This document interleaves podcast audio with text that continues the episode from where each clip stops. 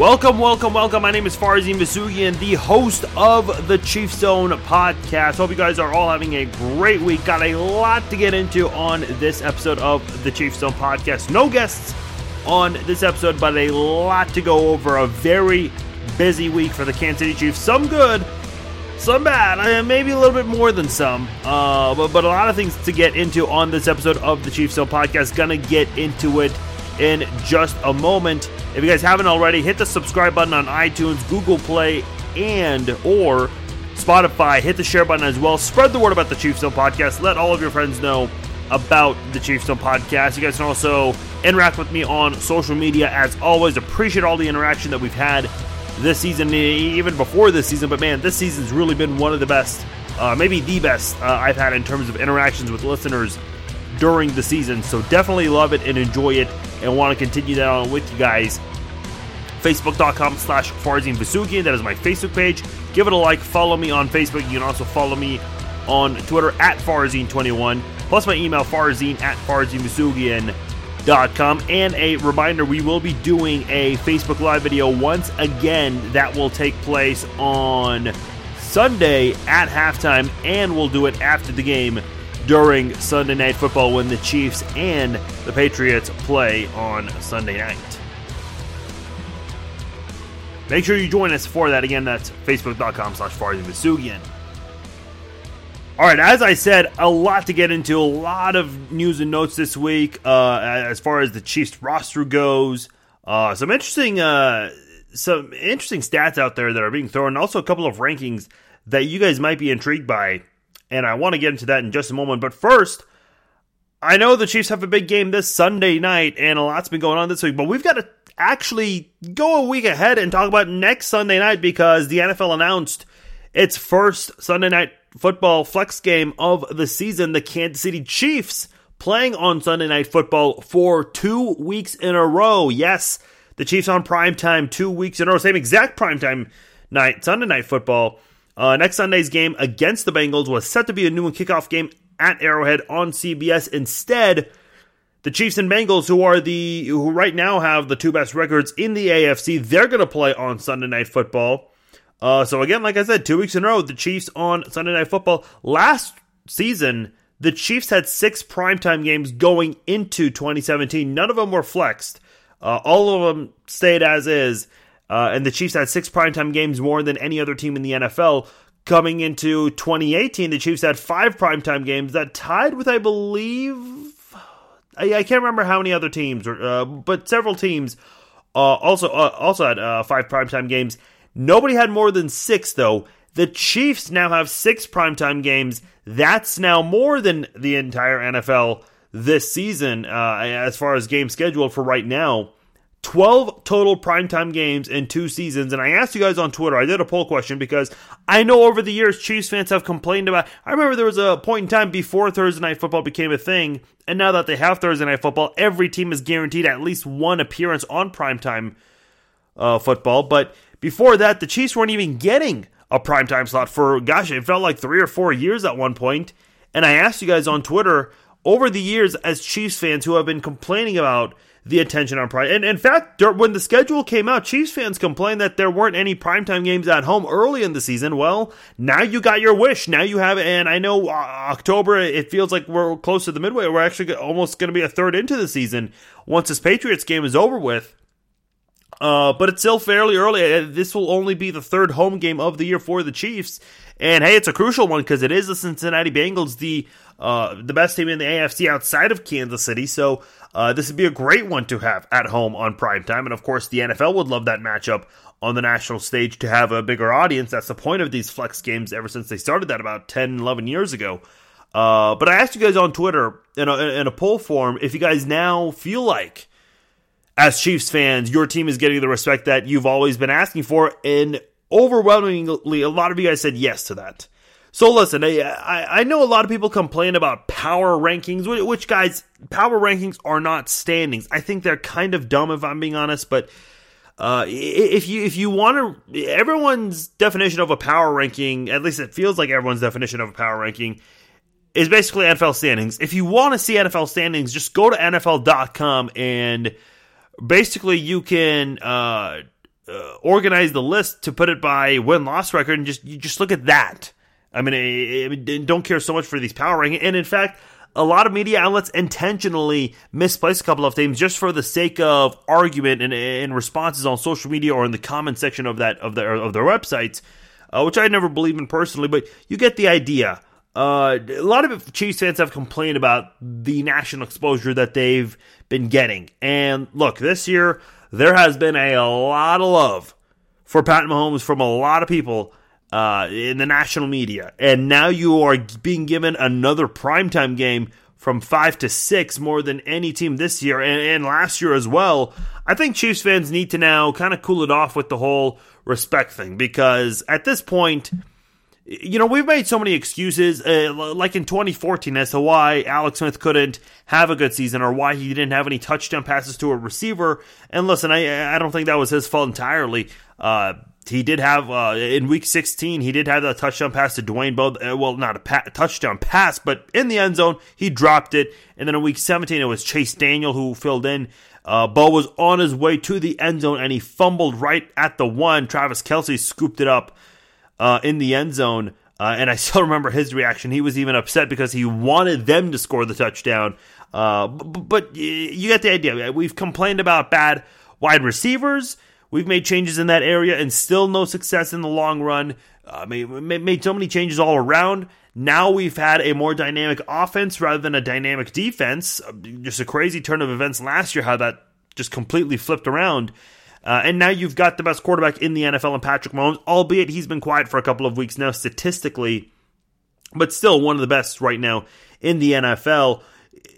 Kansas City's always had great players, even during some of the bad years uh, we saw from 2007 through 2012.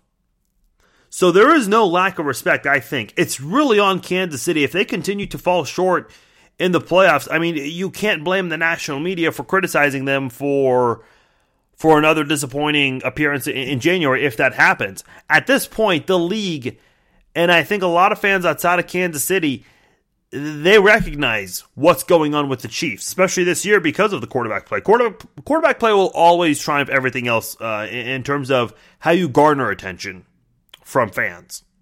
Now, the league has noticed that the talent the Chiefs have had, uh, even outside of Alex Smith in years past, and they've put him on primetime football quite a lot.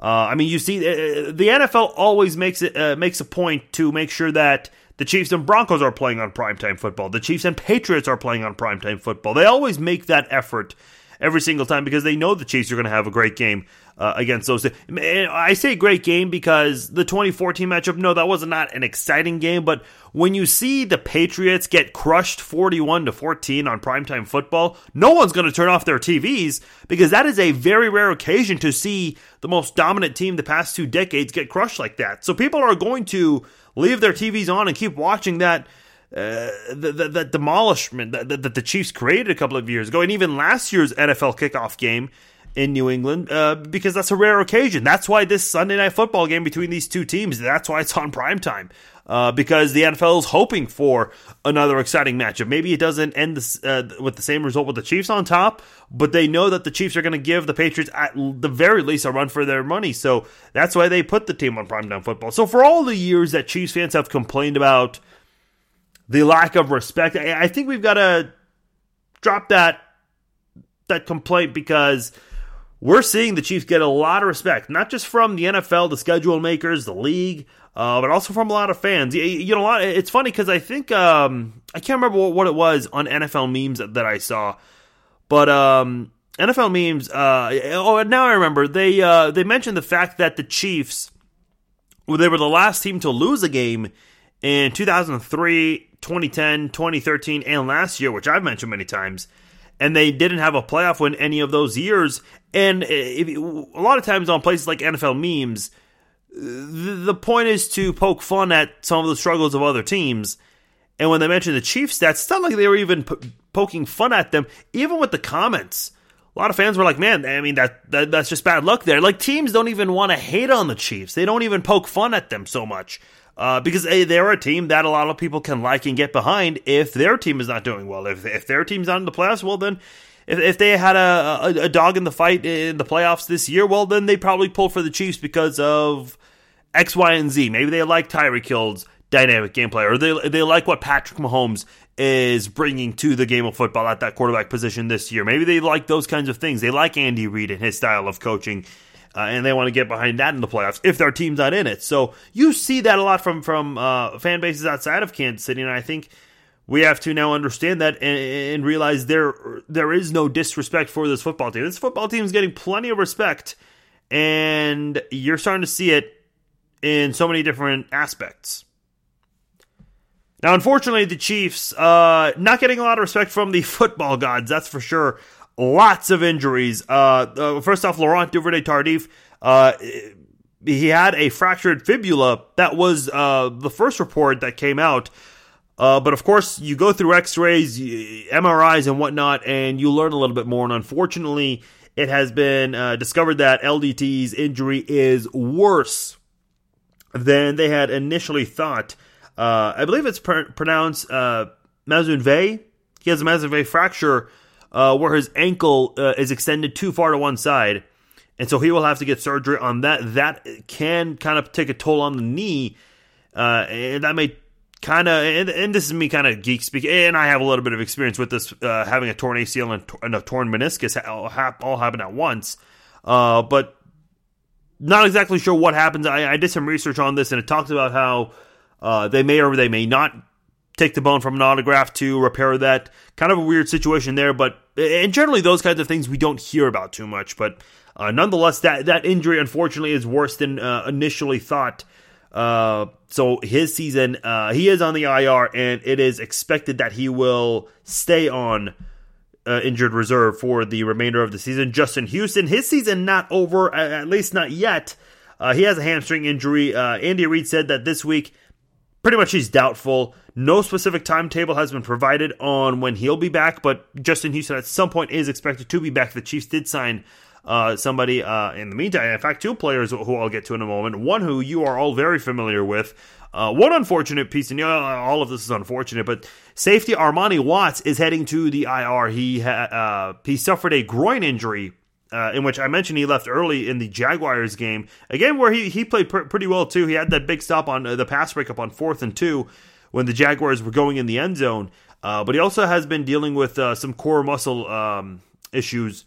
Uh, so a couple of nagging injuries for him. His rookie campaign has uh, pretty much come to an end, unfortunately, which is never a good thing to see. And Eric Berry, according to Andy Reid, taking it day by day with Eric Berry. So uh, I, I, saw uh, who was I think it was Pete Sweeney who pointed this out. It's been now 60 days. Eric Berry has been day by day. We were told 60 days ago he's day by day, and here we are 60 days later, two months later, and he's still day by day. Listen, if Eric Berry's not ready, fine. I, I, I don't care. I, I, mean, I do care, but I, I don't want him to rush back into things for obvious reasons. You don't want that. However, don't tell us it's day to day when two months passes and you know you're going to be asked this question.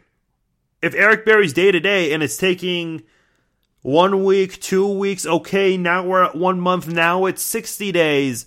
People are going to start wondering what what are you hiding? And the Chiefs tried to do this. I mentioned this before with Justin Houston a couple of years ago, where he had uh, an ACL injury, not a torn ACL, but uh, an ACL that was not in, in, intact uh, necessarily. But the Chiefs tried to hide that. And somehow it just ended up leaking, and obviously the media got on top of it, uh, rightfully so. But uh, the Chiefs are really bad at holding these things private. Listen, at, at some point, people catch on. And now there is a huge concern from a lot of fans is he even going to play this year? You guys know me. I was being kind of hush hush about this because injury, I don't like to speculate on injuries, but I will speculate when someone is supposedly day to day and it's been two damn months now. I mean, we discussed this a couple of weeks ago already. Uh, but now, I mean, the longer it takes, the more we wonder what in the hell is this day to day sore heel that he's dealing with. Now, I know NFL Network released that there were some additional problems with his ankle that he's dealing with, uh, but the Chiefs haven't even confirmed much of that. So you don't really know what's going on. And again, I mentioned before, a couple of you guys have uh, emailed me asking this. Why hasn't Eric Berry said anything? Players who are injured are not required to speak to the media. Generally, backups don't get requested either, so they don't have to stick around in the locker room. Uh, but that's why we haven't heard from Eric Berry, and I, I don't think he wants to really even speak on this. And people might be wondering, oh, okay, well, if the Chiefs are quote unquote lying intentionally, I mean, what do you benefit from that? I remember in 2007 when LJ suffered. Uh, I can't remember what it was, uh, but he suffered an injury in that Packers game. Uh, which was the start of nine straight losses to end the season for the Chiefs.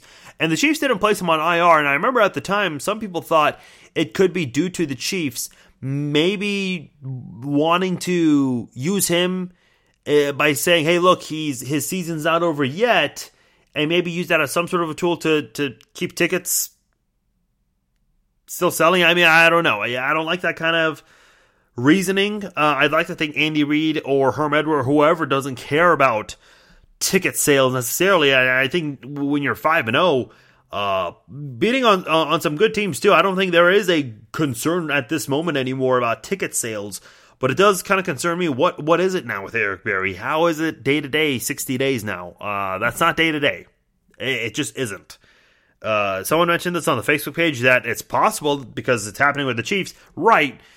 Because something wrong's happening and we don't know what it is. So I'm not quite sure, you know, how long the Chiefs are going to play this game for, uh, and trying to mislead people, but it's not going to work. Uh, and everyone's catching on on this. So we'll see. I mean, there's not much to say. Uh, I thought it'd be kind of a cool story if he did return this week to the same stadium, Gillette Stadium, where he suffered an injury that kept him out for uh, the uh, he out for the remainder of the season. And not, not that that injury has any correlation to him missing games this year, uh, but it would have been kind of nice to say, well, here he is coming back to the last time he played football, the same exact venue. But uh, it doesn't seem like that's going to be the case and again, uh, I, I really don't know what to say. I, this is something I've been asked about quite a lot from from Chiefs fans, and I really don't have an answer uh, for this. You already have Daniel Sorensen on IR. Armani Watts just joined the IR list. Oh, and by the way, uh, you're taking this thin safety core to Gillette Stadium, where the quarterback is Tom Brady. So good luck with that. I, we'll get into a little bit later, but uh, this is, uh, I mean, there's never a good time for injuries, but this is obviously bad timing considering this could be the biggest game of the year. I think the Bengals game, as far as record wise goes, that that's big because of the fact that they are the top two teams in the AFC. But look, I mean, the Patriots game, that's always the game that people are going to circle on, on, on the schedule, the biggest game of the year because it is the most dominant team we've seen the past two decades. Uh, so it'd be nice to have everybody. Sure, I want Eric Berry to play when he is capable of playing, but man, I just don't get why uh, the Chiefs are going about it the way they are. And uh, no one in the media is going to go that far and say, hey, why are you guys uh, putting things out when that's not how they're unfolding? Because then they're afraid they're going to lose their credentials and whatnot. So uh, that's really all I can say about that. As far as corresponding moves, the Chiefs did sign two outside linebackers. Frank Zombo, one of them, who was let go by the Chiefs on September the 1st. He's been with the team uh, pretty much since Andy Reid arrived in 2013, and the Chiefs also signed Nate Orchard on Tuesday, so they made those two additions. Orchard was drafted in the second round out of Utah in 2015 by Cleveland, released on September the 1st this year. Nine days later, signed with the Bills was let go last week. Now is in Kansas City. Started 13 games in his uh, uh, in his career. Excuse me, 11 of them from his rookie year, where he had three sacks, one interception, and one forced fumble. Suffered an ankle injury in 2016 that limited him to just three games. He played all 16 games in 2017, but had just one start, two sacks, and uh, this year he's got three tackles and one pass deflection with the Bills. So obviously he didn't do a whole lot while he was with Buffalo. Uh, perhaps if he can stay healthy, maybe this could be the change that he needs. Maybe a change of scenery, and maybe he can make that progress and live up to that potential in Kansas City. So that remains to be seen. But with Justin Houston out for right now, there is that opportunity for him to. Uh, to do that, uh, at least for the time being, in Kansas City. Now, speaking of Justin Houston, and I do want to go back to Eric Berry, uh, and let me just first off make something clear because I posted this on the Facebook page And somebody said this was unfair uh, because Eric Berry did miss some games due to cancer. Uh, first off, the the amount of the, the numbers I'm going to give you are not even from that year where he missed uh, games in 2014. In fact, these are numbers from 2015, so that's one thing. A lot of people are also making the excuse that you know Eric Berry should be allowed to keep his contract because of what he's gone through. Folks, I understand. I mean, that's obviously a devastating thing to have gone through, and anyone who has gone through anything like that themselves, battling cancer, or if they've had a family member or a close friend who who's who's gone through that, uh, obviously it's a devastating thing to to to deal with or to watch a loved one go through. But here's the thing that people have got to keep in mind: at the end of the day, this is a business. The, I mean, NFL teams are not charitable organizations where they just give out thirteen million dollars to to a player to not play, and that's something people have got to keep in mind here especially when players are underperforming. Those contracts look even worse. But here's the thing with Justin Houston and Eric Berry. Since 2015, again, this was after uh, uh, Berry returned from his fight with cancer that he was victorious in. Houston and Berry have missed a combined 37 games since the start of the 2015 season.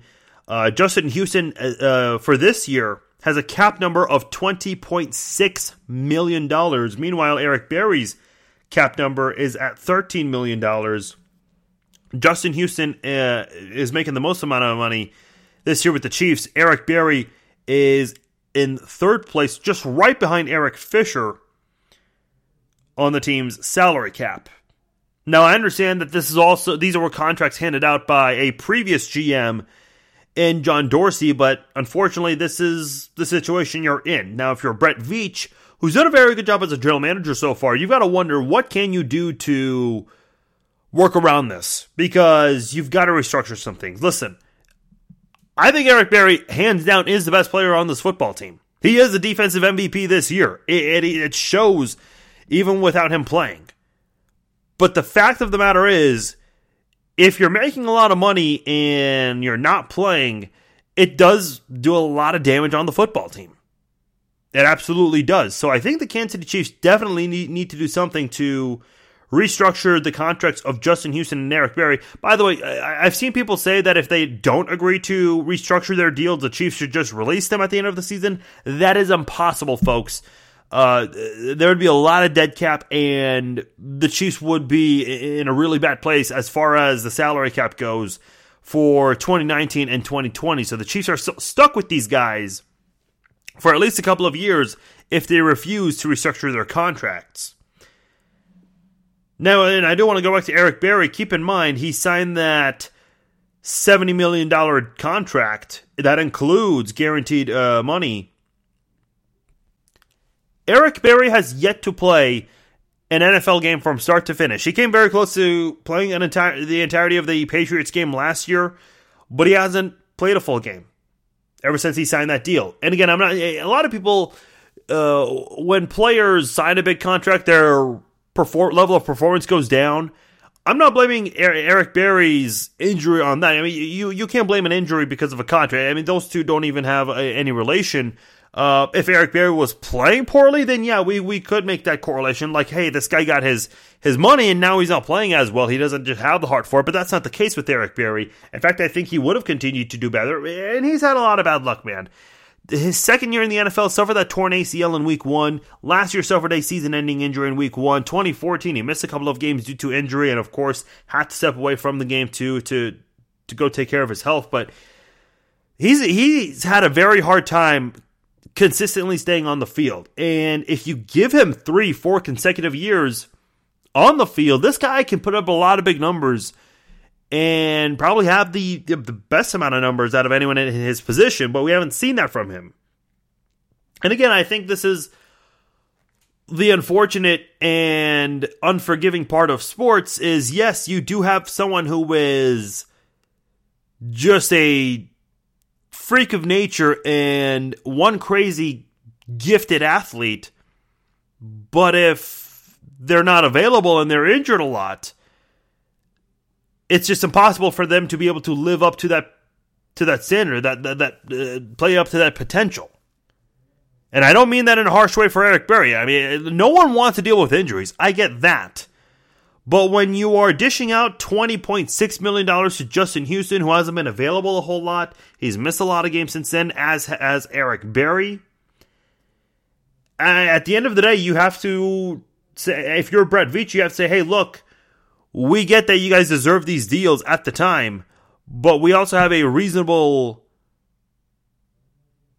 case to say that we think you should re- agree to a restructured deal.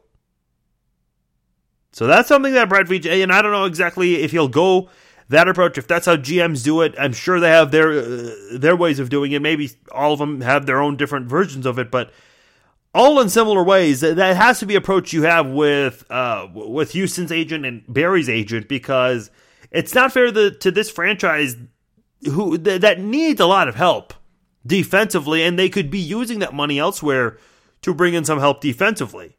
And it's unfair when your your, top two paid defensive players and guys who are first and third on the team uh, are injured now, and they've been injured quite a lot since they've signed their monster contracts that it is holding the defense back.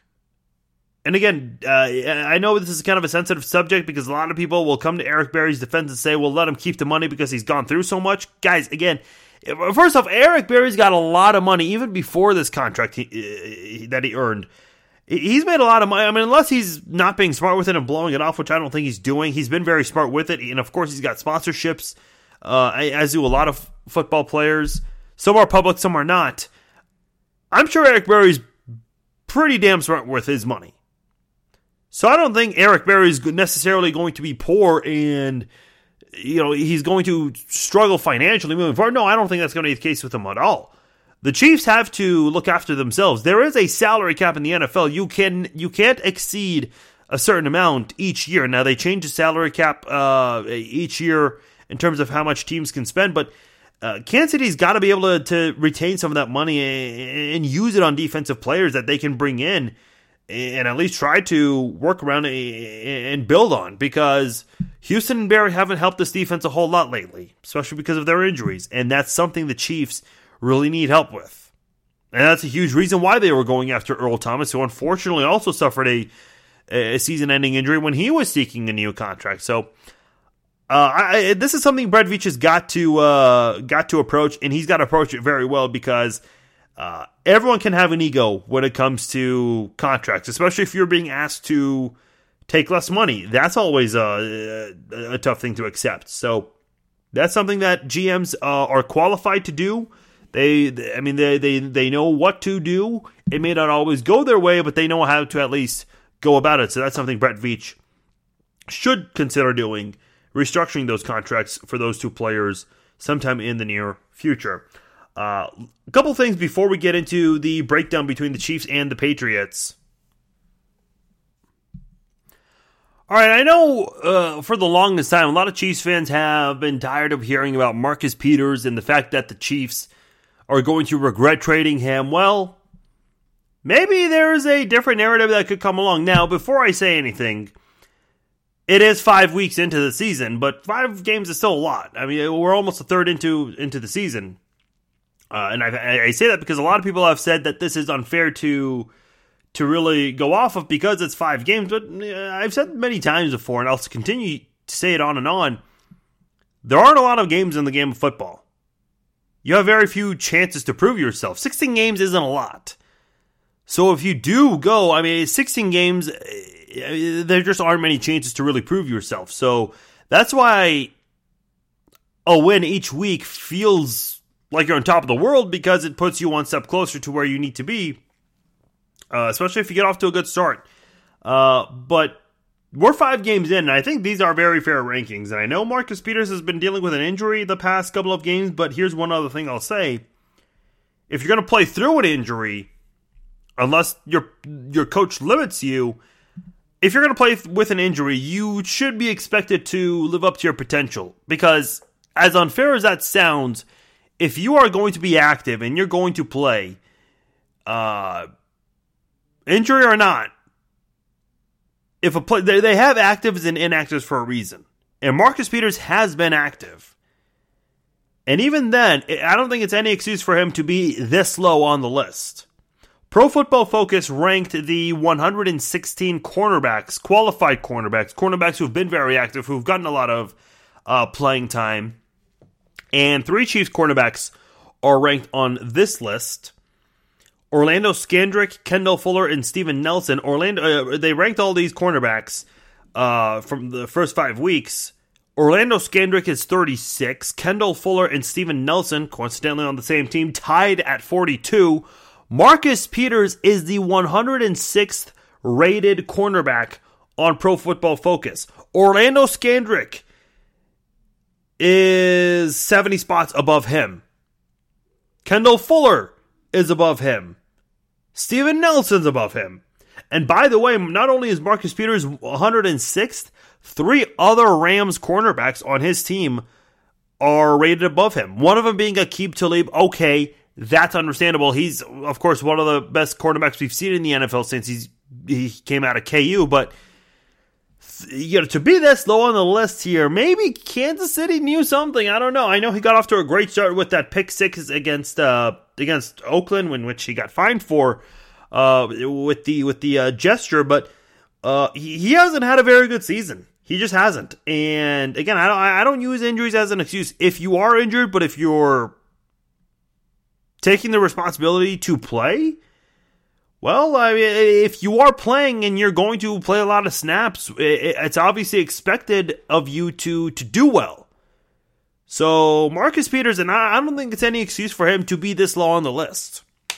Now, again, sure, it's it's five games into the season, uh, several games left to go. We're not even at the halfway point yet, but still, five games in. If if, if anybody said Marcus Peters would be this low on, on, the list of cornerbacks and three other Chiefs players would be ranked above it, nobody would have agreed that it would be the case. Nobody, not one bit, especially if you said Danny Emerson or David Amerson uh, would have been on that list, which obviously he isn't, but three other Chiefs guys, I, I think this is a surprise to a lot of people. So uh, this is one of those things where, for the time being, yeah, sure, you would have liked to get gotten more from that trade, but Marcus Peters 106 and three Chiefs cornerbacks rated above him. I guess so far.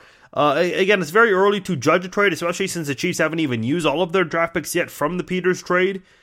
Kansas City seems like they're not hurting too badly. Now, I will say this.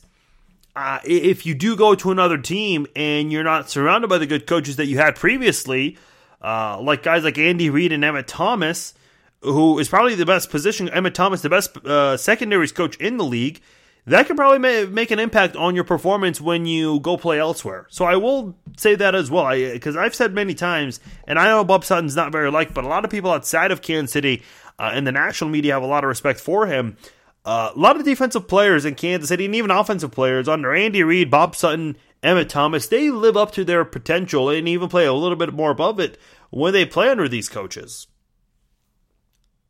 So I think that could be a big reason why Marcus Peters is so low on that list. We have a discussion about it going on on both Facebook and Twitter.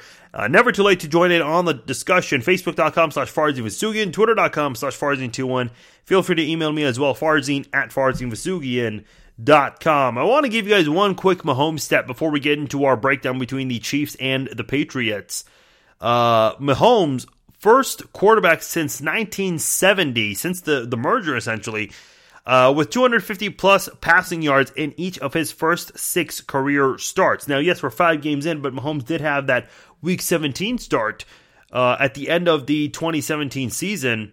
Uh, again, first time in, in, in, nearly 40 years we've seen this. Mahomes was 22 of 38 for 313 uh, yards passing. He had one rushing touchdown. He was sacked once this past week against Jacksonville. Uh, but also from the Chiefs, uh, they tweeted this this out. Uh, Mahomes is the first quarterback to throw for 300 plus yards in a regular season game against Jacksonville since last October, snapping that streak of 15 consecutive games. I know I mentioned it earlier. Uh, Mahomes is doing a lot of things that we haven't seen other quarterbacks do, whether it's NFL history, franchise history, or among uh, active QBs in the NFL right now. And it really shows you that even against a team like the Jaguars, he can still do well even against the best and he's proven a lot so far, but still a little bit more to prove. I mentioned earlier the Chiefs are uh, going to be playing Cincinnati on Sunday Night Football instead. The Chiefs Last week, they played the AFC runner ups. This week, they're playing the team that won the AFC. And next week, against Cincinnati, they're playing the best team, excluding themselves, the best team in the AFC.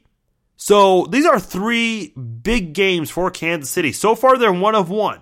We'll see what happens this week. This will definitely be the uh, statement maker. And I guess next week would be a statement maker too, because a lot of people are going to be tuning in. A lot of people will judge you how you do against top notch opponents, some of the elite teams out there, but also if those games happen on primetime. Look at Alex Smith. A lot of people said during Monday, Monday Night Football that the Chiefs made a good decision of trading Smith away. Smith hasn't had a terrible season, but when you look bad on primetime football, that's the kind of judgment people will have when giving their analysis or their commentary on a player or a team. So the Chiefs now on primetime football two weeks in a row against the reigning AFC champions and the uh, second best AFC team uh, for the time being. Uh, a lot to prove, uh, a lot you can still do to add to your resume. An already impressive resume so far for 2018, and the Chiefs will have an opportunity to do that this Sunday night against the Patriots. Now, look, everyone knows about Tom Brady. I'll get to Tom Brady in a moment. I do want to kind of go over some of the other uh, offensive players on the Patriots who may not get all, all, some of the glory or all of the glory that Tom Brady gets outside of Rob Gronkowski, uh, who I'll get into in a minute as well. But uh, there's some damage that can be done against Kansas City's 24th ranked run stopping def- defense. You look at running back Sony Michel, first round uh, draft pick out of Georgia this year. He's been a vital part of New England's offense, replacing Gillislee, who scored three touchdowns against the Chiefs in last year's NFL kickoff game when these two teams met.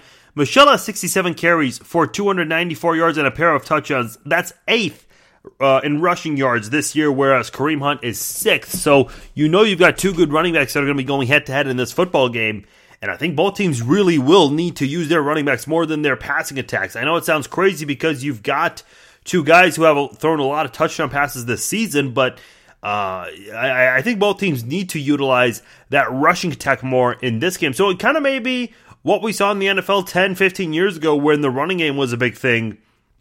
And you don't see a lot of teams uh, have operate as a run first offense. And I think this may be the time to do it for both the Patriots and the Chiefs. I'll get into detail about that uh, later on, but uh, very good running back in uh, in uh, Sony Michel again, who is right now eighth in the league in rushing yards. James White also running back on the team. He's ran it 23 times for 110 yards, but he leads the team in catches with 32 and touchdown grabs with four.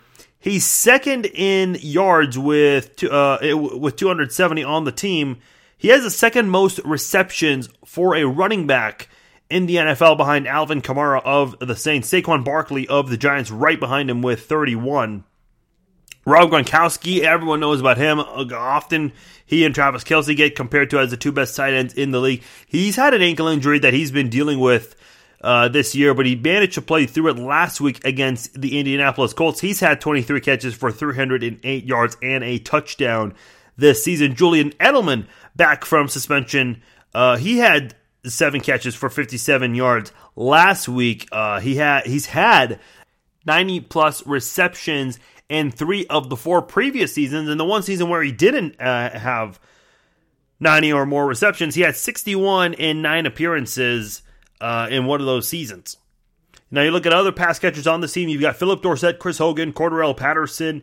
Uh, each have double-digit catches so far this year, and uh, each of them have at least 100 yards. None of them more than 200 yards, but each of them do have a pair of touchdown grabs so far this year. Uh, offensive line, David Andrews, a top 10 center in the NFL. You look at their offensive guards, two very good guards in Joe Thuney and Shaq Mason.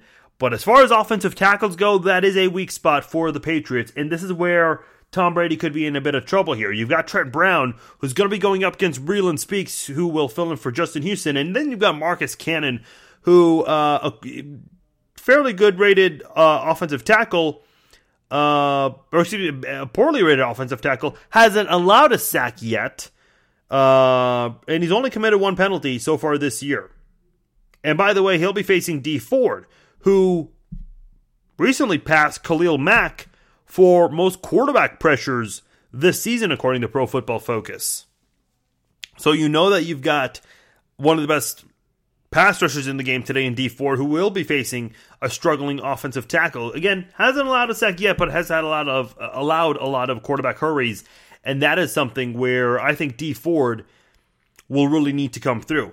I do want to go back to Tom Brady because I didn't really go over him too much. I wanted to go over the rest of the offense. Here's the thing with Tom Brady to keep in mind 67% completion percentage, about normal, but he's throwing for 1,259 yards. That's 19th in the NFL. That's not very good. He's got 12 touchdown passes. That's tied third. Six interceptions on the season. That is tied for fifth most behind Derek Carr, who's got eight. Blake Bortles, Andy Dalton, and Case Keenum have seven. Tom Brady, Sam Darnold, and Big Ben all have six picks, tying for fifth so far through five weeks. Tom Brady has not played well recently this season. He has thrown an interception in four of the five games the Patriots have played in. And he's thrown an interception in three consecutive games, and he's thrown a pair of picks in each of the last two games. So if Dee Ford goes out there and maybe he doesn't get a sack, but if he can put a lot of pressure on Tom Brady, which I think he will be successful in doing, this, this is going to be a very rough game for Tom Brady. And I'll say it again. Look, uh, Dee Ford's got to be the MVP of this defense in this game. I think the Chiefs' offense will do its job, which I'll touch on shortly. But this defense is coming off the best performance of the season: five sacks and five takeaways. Four of them being interceptions, one of them a forced fumble that was recovered by Breeland Speaks. They need to have another big game, and Dee Ford will be key. He needs to have another big game, and I think he will against Marcus Cannon. Again, like I said earlier, graded very low, but according to stats hosted, uh, he's yet to allow a sack this season. Last year, he allowed five sacks in seven starts. He's only committed one penalty this year. That was a holding penalty.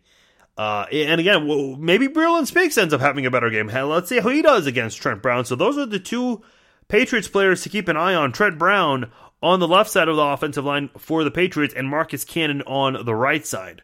And you've got to use their weaknesses with their offensive tackles to get to Tom Brady and not give him the time uh, that that he wants to have to uh, to air it out to his players. He's capable capable of doing it, and the Chiefs need to bring their A game uh, with their front seven. They need to get to him as fast as possible. It looks like Dee Ford is going to play. Doesn't we haven't seen a fine or a suspension yet. Chris Jones has not been suspended yet. When it's Thursday morning, as of early Thursday morning, no suspensions have been handed out, and I think by now, considering the fact that Thursday night football is tonight, Week Six is about to kick off. I think now the Chiefs are in the clear as far as suspensions go.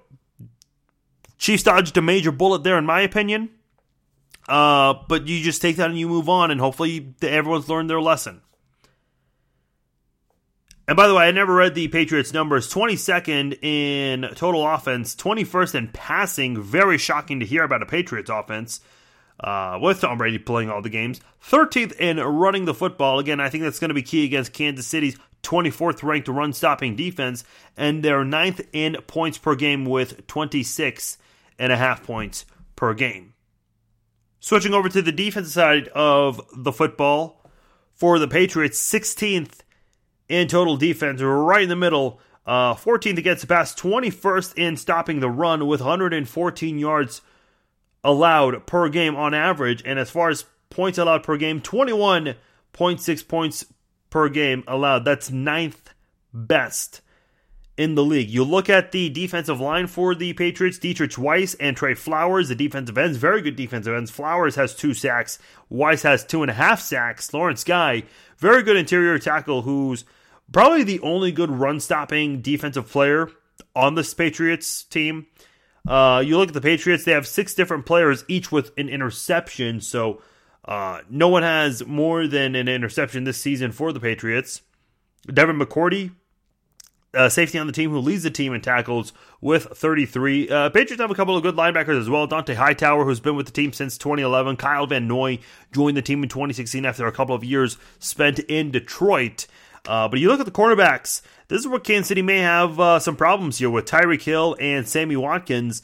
But at the same time, this could be a different story, and I'll explain why in just a moment for the same reasons I just brought up. Uh, Jason McCourty and Stephon Gilmore both ranked in the top 10 among cornerbacks in the NFL, according to Pro Football Focus. So, obviously, a huge challenge for Mahomes and this Patriots, or excuse me, this Chiefs offense.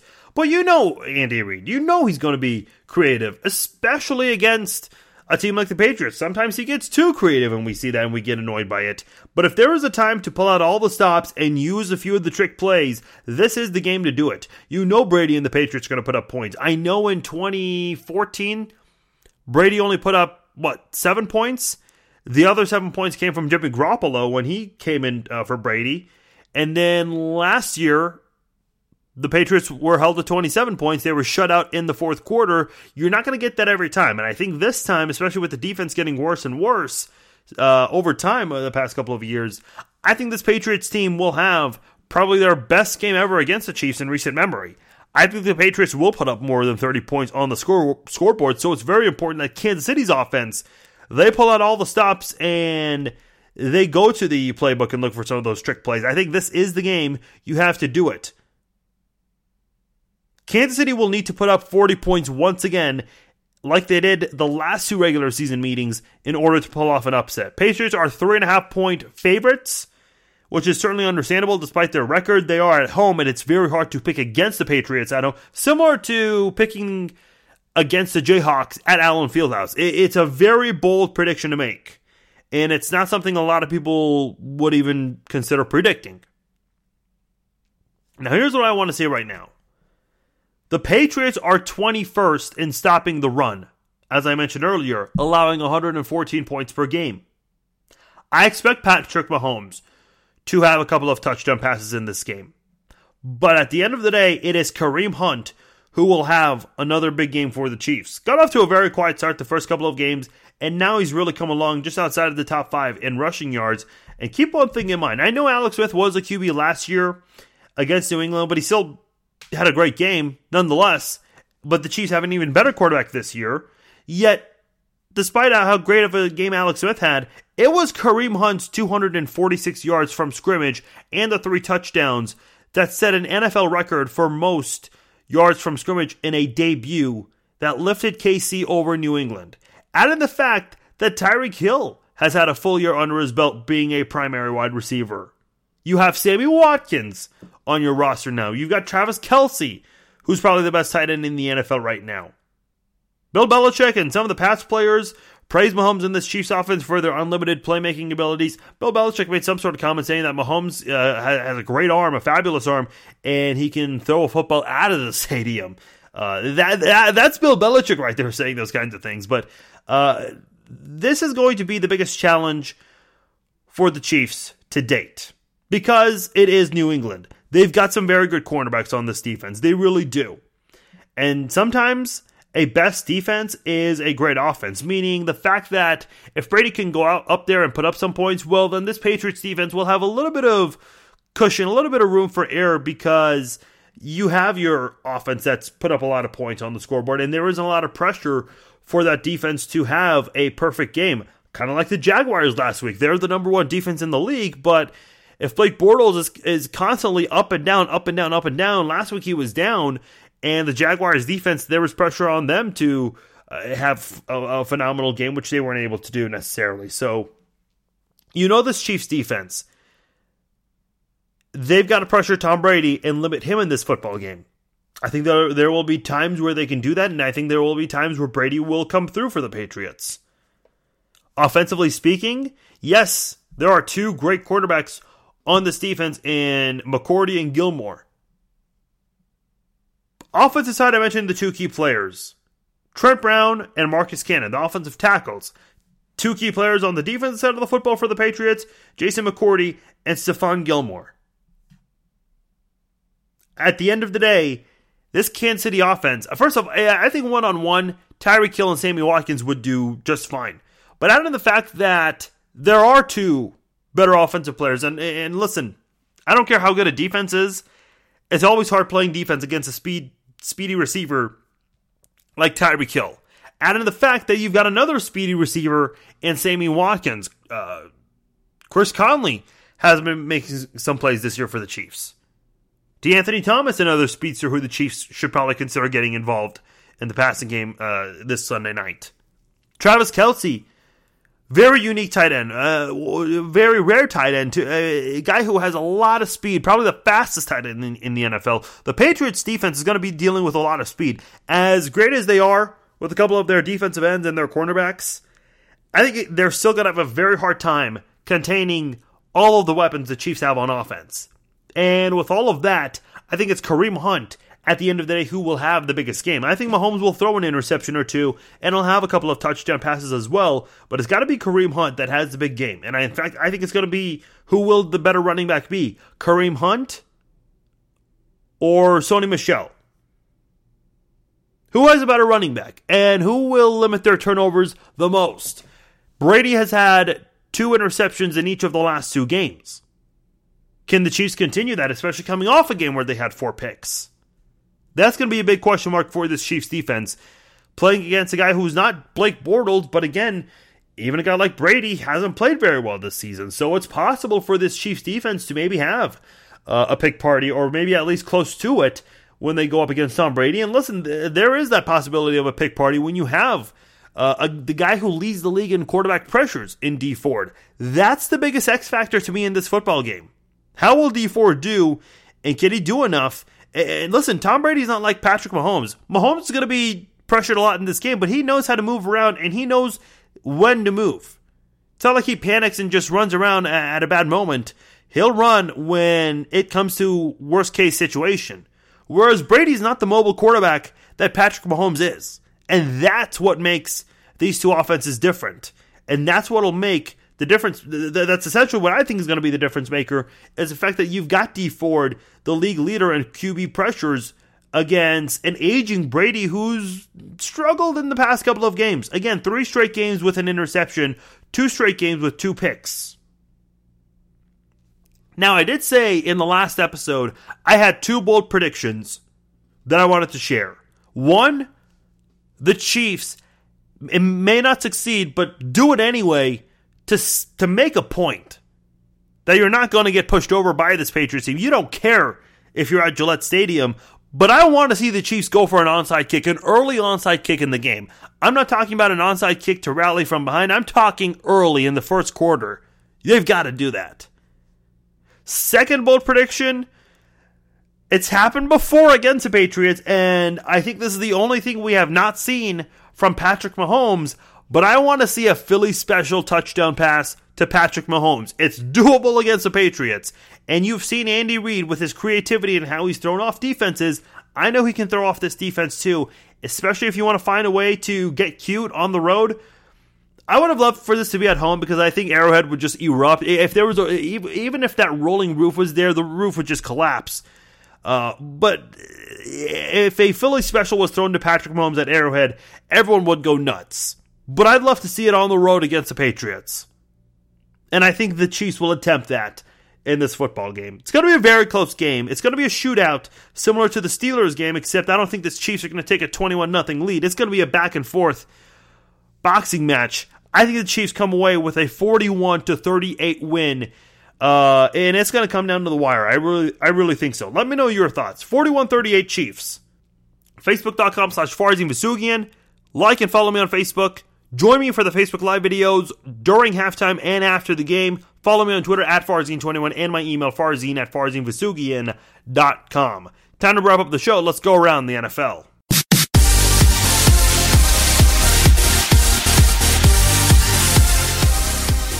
I mentioned Monday Night Football earlier on in the podcast, and during that Monday Night Football game, Drew Brees broke the record for most passing yards in a career passing Peyton Manning and obviously they stopped the game, had the moment for him and all.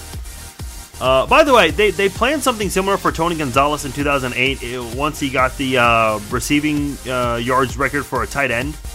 Instead, it happened on the road.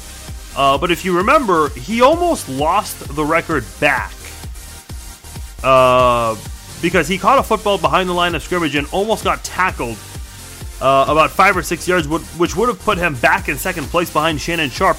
I just want to know something. Hypothetically speaking, if somebody were to break a record for for yards and then they lose those yards, which is possible to do if you lose those yards on a play later and then you suffer a career ending injury. I mean, God forbid, but how do you how do you write that in the record books? How does that go down? I've always been curious about that because that almost happened to Tony Gonzalez. And imagine if he suffered a, a career-ending injury. Then what, what? How do how do historians write that on, uh, on the record sheet? I would be very curious to know if that's ever happened, whether it's a franchise record or an NFL record or for any sport. I, I, I, actually, I take that back. I don't think that can happen in any other sport because yards are a unique kind of statistic where you can have negative yards, whereas you can't have, you know, negative home runs or negative points, uh, negative baskets and all. So you get the idea. Uh, I've always been curious. But anyway, Drew Brees broke the record. Good for him. Very deserving. A lot of people are comparing him now to other quarterbacks in NFL history. Of course, going to be compared a lot to Peyton Manning and Tom Brady because he went up against those guys head to head a lot, played at the same time as those guys, but didn't have the amount of success that they had. Yes, he beat Peyton Manning head to head once in the Super Bowl, but that's the only time he did so. And the the Saints haven't been able to be that Super Bowl team. They've always been a great offensive team since Drew Brees got there, but they've never been that big team. Brees, I believe, uh, I heard uh, Shaun O'Hara mention he has a seven and six postseason record.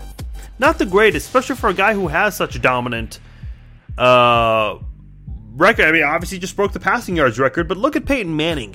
He's played in four Super Bowls, and he didn't really play very well in any of them, and won two of them. So how do you judge players moving forward? And listen, as as much of as the QB position is important, and it does lead to most of your success, other factors can come in as to why you don't have a or multiple Super Bowl rings, and I don't think that should ever set Drew Brees back. And even if he didn't break this record, he would still for sure be a Hall of Famer and a player who I don't know where you rank him, but I think he's got to be in the top ten among QBs in NFL history. I don't know if I put him top five, but for sure in my top 10. We talked about this briefly on the Facebook page, but the Cleveland Browns, man, they are competitive this year. Game winning field goal tip still went through with two seconds left to go in overtime.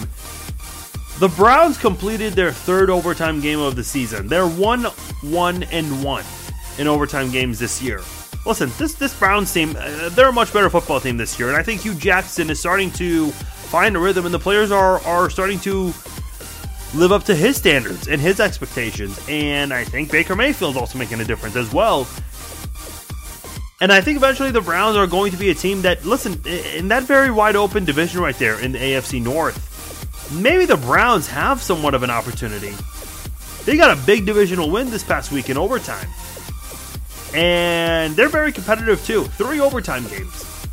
That's the most of any team so far. So hopefully they can come through eh, because I think it'd be very cool to see an underdog team like the Browns finally snap that playoff drought. And here's one team that will continue to suffer, man, that probably not even make the playoffs, the Dallas Cowboys. Head coach Jason Garrett should absolutely be gone by now. I don't get why he still has a job. And if he does right now, he, he should be gone at least when the clock hits zero seconds in week 17, whatever week 17 game the Cowboys play in.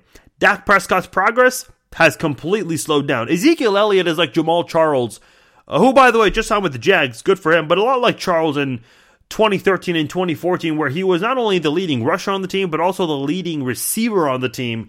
Uh, Zeke is leading the team right now in uh, receptions and I believe receiving yards as well. That's not something you want to see from your running back carrying the team the way he does. And I think that's going to really hurt this Cowboys team in the long run. Uh, boy, I don't know what solution there is for the Cowboys, but Jason Garrett right now should be uh, concerned for his job, and I think he should be gone by now. He, if it doesn't happen right now, maybe at some point during the season uh, or before the season, but maybe the Cowboys need to do it sooner. That way they can be ahead in the head coaching search when it is off-season time. Would be very smart to do. Let's go out of bounds.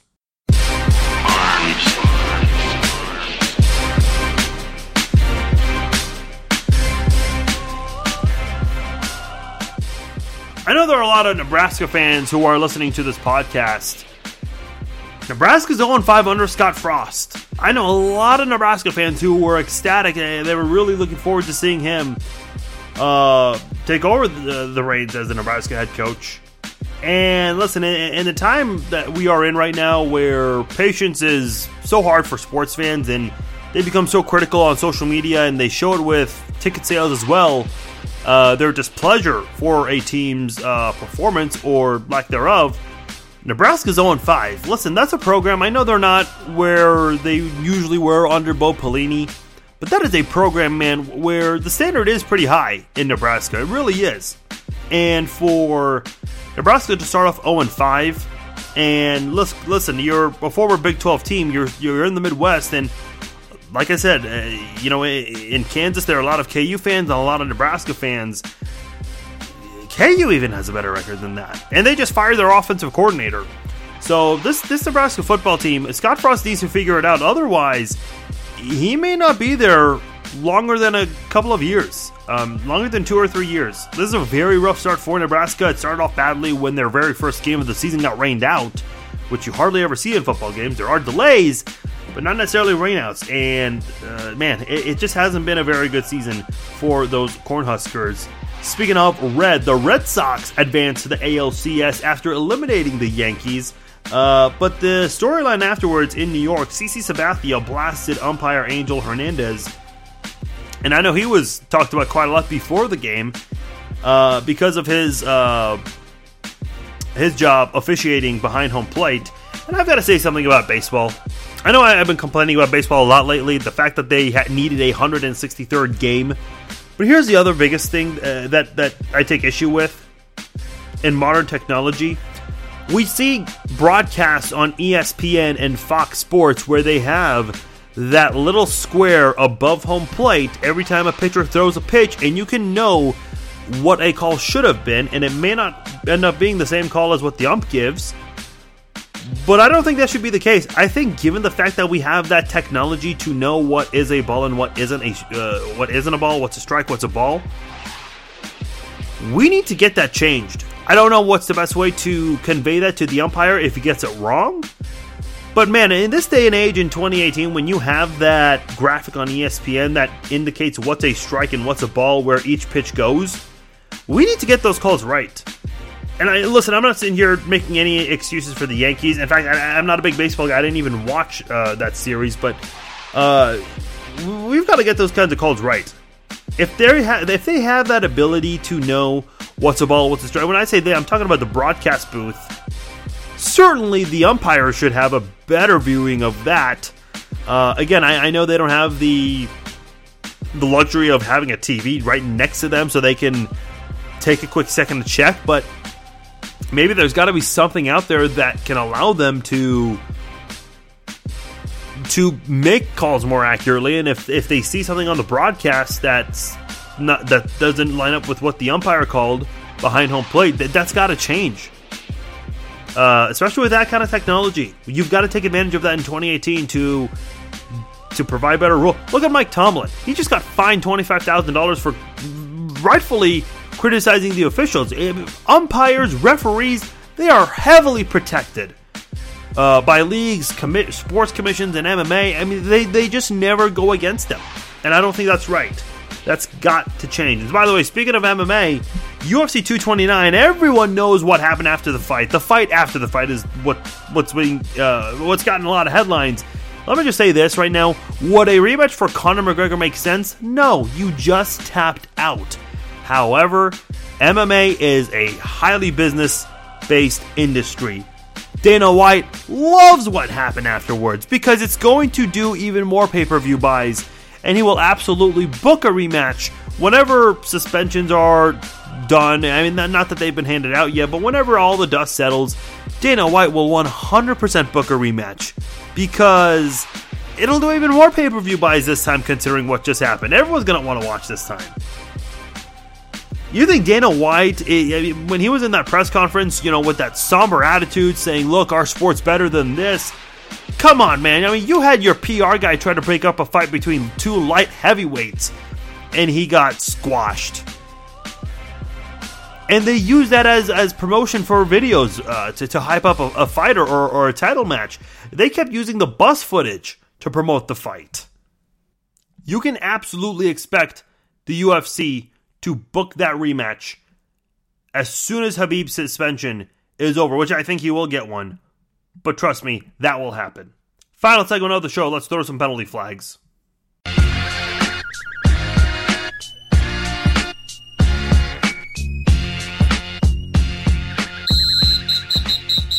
There's a town in Virginia that's putting a rule that trick or treaters over the age of 12 could face jail time. I don't even know how you enforce this. There are some tall kids out there who maybe 10, 11 years old look like they're 14 or 15, but there's no way they can enforce this. I just don't know how that's even possible. There's no way. A two year old baby shredded $1,000 in cash. Uh, a couple uh, made public, uh, a couple from Salt Lake City. Let me just say this. I don't know why uh, a couple would have a thousand dollars laying around, laying around to the point where a two-year-old baby can have access to it and access to a shredding machine. Uh, that's something. I mean, thankfully, nothing bad happened to the baby. Uh, by the way, the uh, mother uh, said that her husband called the government uh, department that deals with these kinds of issues with with currency, and they were told that they could send the shredded money back to them uh, and it could take as long as six months to three years. That's quite a long time for a thousand bucks, but man, uh, why? I think these parents need to reevaluate, reevaluate what they lay around the house. Why is a shredding machine accessible for the baby, and why is a thousand dollars accessible for the baby? That is completely uncalled for. Definitely needs to clean up the. They got to clean up the house a bit. So one guy sold his car, a used car, and the guy found a note, I guess a contract that the guy's girlfriend made him sign. And these are the, the list of rules on that list. Not to have a single girl on uh, uh, a, single girl's phone number in his contacts. Cannot follow any girls on social media, including Instagram, Snapchat, Twitter. Cannot hang out with Keegan. Don't know who that is. Uh, I'm not going to read all of them. Cannot hang out with friends more than two times a week. Cannot look at a single girl. Uh, some of these I cannot read because they're NSFW, uh, non family friendly stuff. Uh, cannot bring up Tyler, Noah, Devin, or Josh ever again. Uh, cannot get mad at her for anything. Uh, the girl is allowed to check her phone as much as she wants to. Uh, he cannot drink unless the girlfriend is with her. Uh, here's the uh, Here's the uh, most interesting one cannot take longer than 10 minutes to reply to a text. I'm not throwing a flag at the girl, I'm throwing a flag at the guy. Dude, you cannot be this desperate. I don't care how pretty a looking a, a girl is. If she's giving you these rules and guidelines to uh, making you sign a contract, get out of that, man. Swipe left and get someone else. You gotta be desperate to stay with that girl. Who puts those kinds of rules on there? That's ridiculous. That'll do it for this episode of the Chiefs Zone Podcast. My name is Farzin Vousoughian. Big thanks to all of you guys who tuned in for this episode of the Chiefs Zone Podcast. Subscribe to the podcast on iTunes, Google Play, and Spotify. Hit the share button as well. Spread the word for the Chiefs Zone Podcast. Interact with me on Facebook, facebook.com slash Farzin Vousoughian. Like and follow me on Facebook. Join me for the Facebook Live videos at halftime and after the game this Sunday. And follow me on Twitter at Farzin21, plus my email, farzin at farzinVousoughian.com. Appreciate you guys joining me again for this episode of the Chiefs Zone Podcast. Enjoy your weekend. Enjoy your Sunday night football. Podcast will be up early Monday morning, recapping the game. And hopefully it's another Chiefs W 6 0 walking out of Gillette Stadium. Enjoy the game. Talk to you later.